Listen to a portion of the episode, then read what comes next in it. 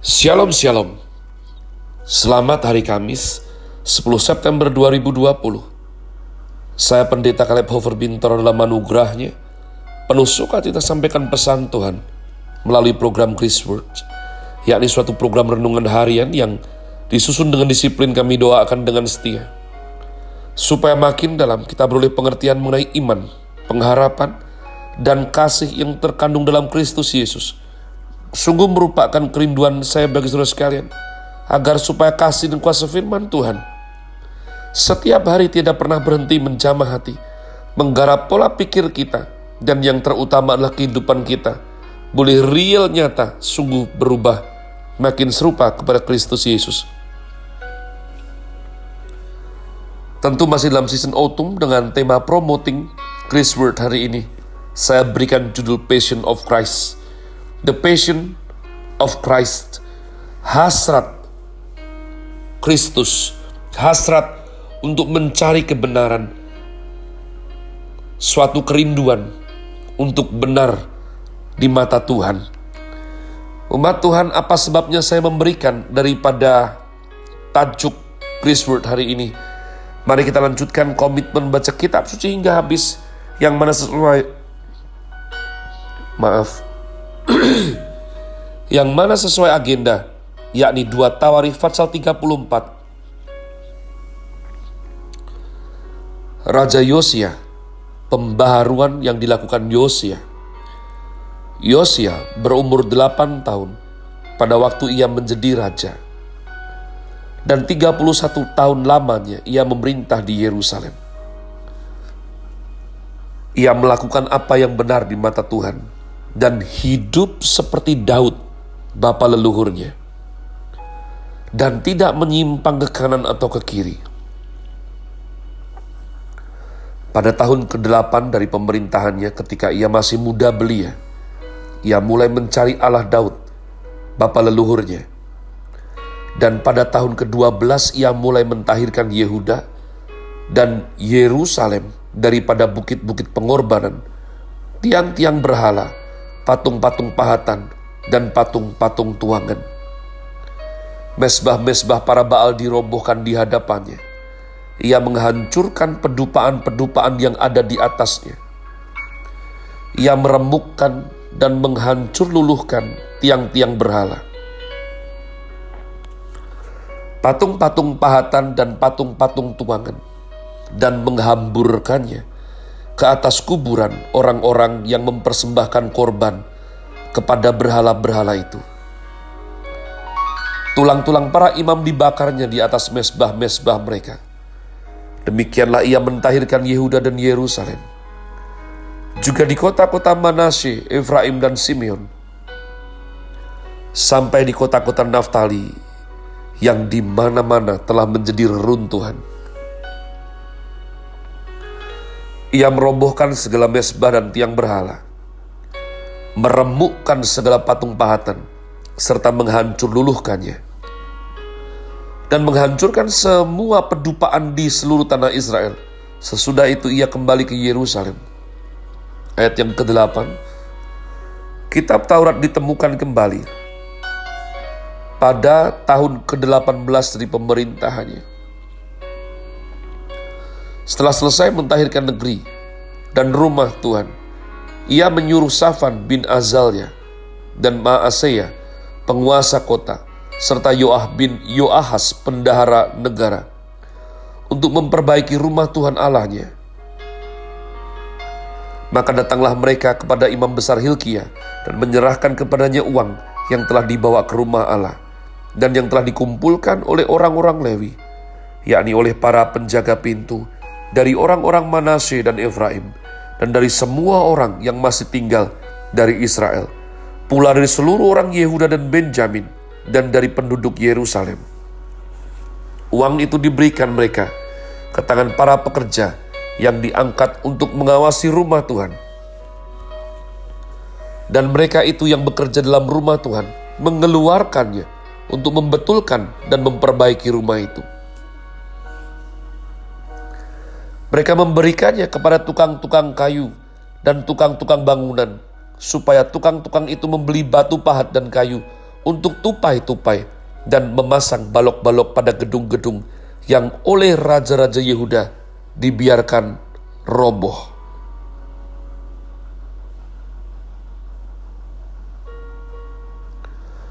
Orang-orang itu melakukan pekerjaan itu dengan setia. Orang-orang yang diangkat menjadi pengawas mereka ialah Yahat dan Obaja. Orang-orang Lewi dari Bani Merari.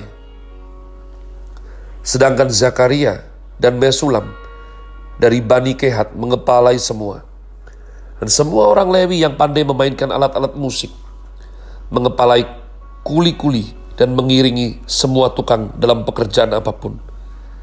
Dari antara orang-orang Lewi itu ada yang menjadi panitera, pengatur atau penutup pintu gerbang. Ketika mereka mengeluarkan uang yang telah dibawa ke rumah Tuhan, Imam Hilkiah menemukan kitab Taurat Tuhan yang diberikan dengan perantaraan Musa. Maka berkatalah Hilkiah kepada Safan, panitera negara itu, Aku telah menemukan kitab Taurat di rumah Tuhan. Lalu Hilkiah memberikan kitab itu kepada Safan. Dan Safan membawa kitab itu kepada raja. Ia juga menyampaikan kabar kepada raja, segala sesuatu yang ditugaskan kepada hamba-hambamu telah mereka laksanakan.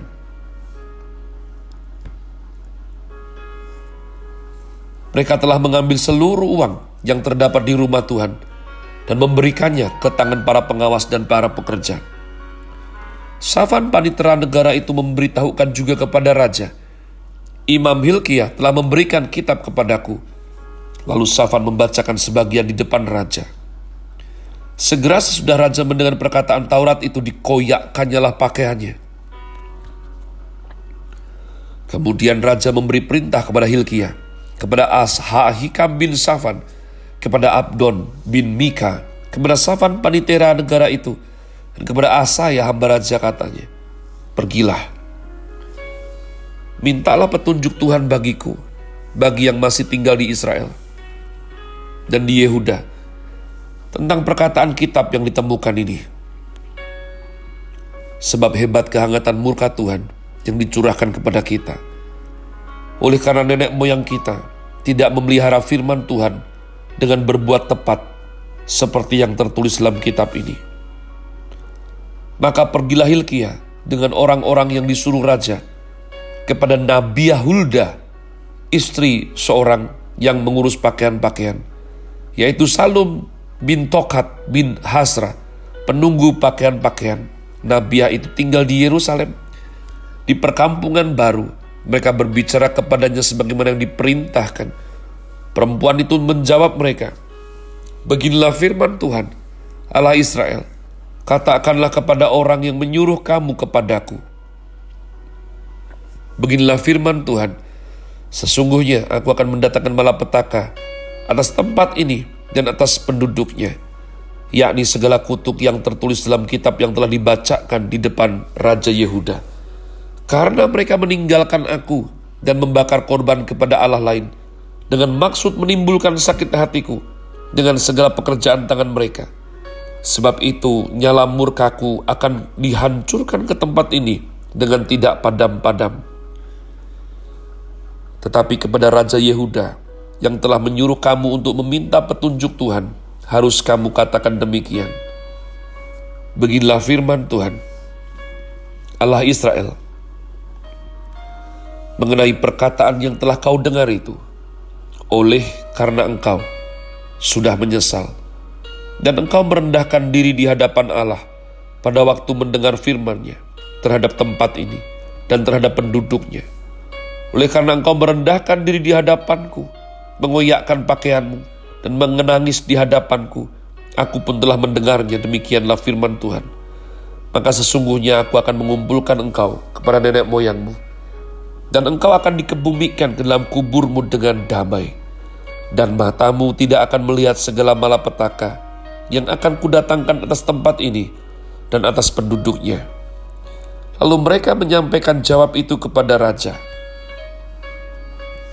Sesudah itu raja menyuruh orang mengumpulkan semua tua-tua Yehuda dan Yerusalem. Kemudian pergilah raja ke rumah Tuhan bersama-sama semua orang Yehuda dan penduduk Yerusalem, para imam, orang-orang Lewi, dan seluruh orang awam baik yang besar maupun yang masih kecil. Dengan didengar mereka, ia membacakan segala perkataan dari kitab perjanjian yang ditemukan di rumah Tuhan itu. Sesudah itu berdirilah raja pada tempatnya, dan diikatnya lah perjanjian di hadapan Tuhan untuk hidup dan mengikuti Tuhan. Dan tetap menuruti perintah-perintahnya, peraturan-peraturannya, dan ketetapan-ketetapannya dengan segenap hati, segenap hatinya, dan dengan segenap jiwanya dan untuk melakukan perkataan perjanjian yang tertulis dalam kitab itu. Ia menyuruh semua orang berada di Yerusalem dan Benjamin ikut serta dalam perjanjian itu. Dan penduduk Yerusalem berbuat menurut perjanjian Allah, yakni Allah nenek moyang mereka. Yosia menjauhkan segala dewa kekejian dari semua daerah orang Israel dan menyuruh semua orang yang ada di Israel beribadah kepada Tuhan Allah mereka. Maka sepanjang hidup Yosia, mereka tidak menyimpang mengikuti Tuhan, Allah nenek moyang mereka. Umat Tuhan, apa dasar kita cari Tuhan? Banyak orang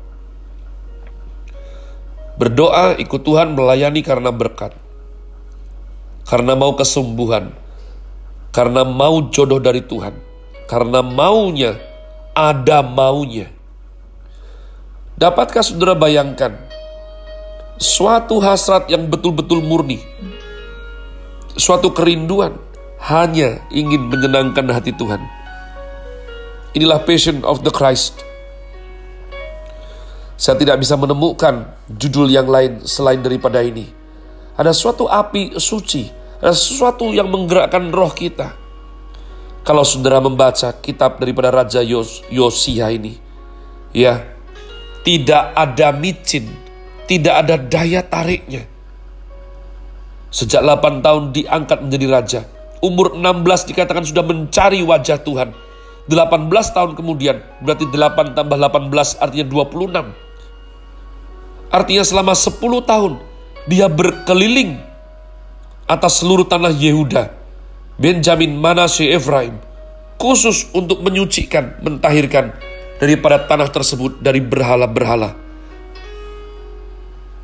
Sampai akhir umat Tuhan secara manusia dia tidak dapat apa-apa. Waktunya sudah habis. Saya akan tinggalkan saudara dan satu kalimat. Apakah hasrat motivasi hatimu cari Tuhan? Apakah engkau ingin Tuhan melakukan sesuatu untuk engkau? Ataukah sungguh murni bahwa kerinduan kita adalah menyenangkan hatinya. Have a nice day. Tuhan Yesus memberkati saudara sekalian. Sola. Grazie.